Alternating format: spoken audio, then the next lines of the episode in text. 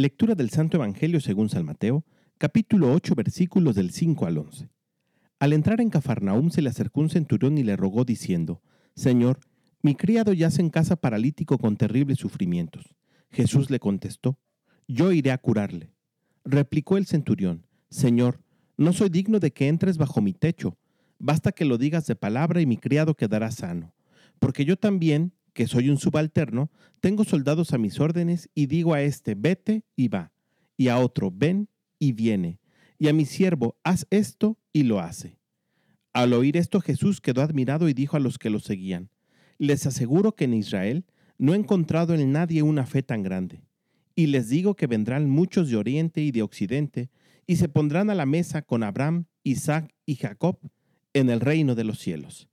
Palabra del Señor.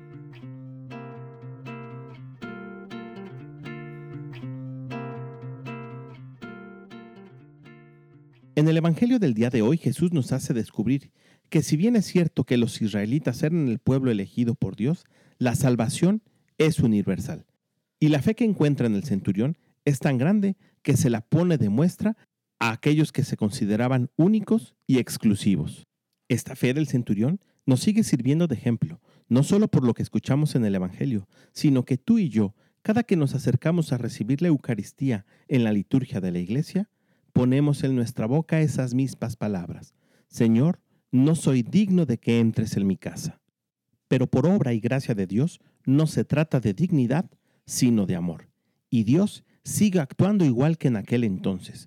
Le basta escuchar nuestra fe y nuestra oración para actuar con entera potestad en nuestra vida.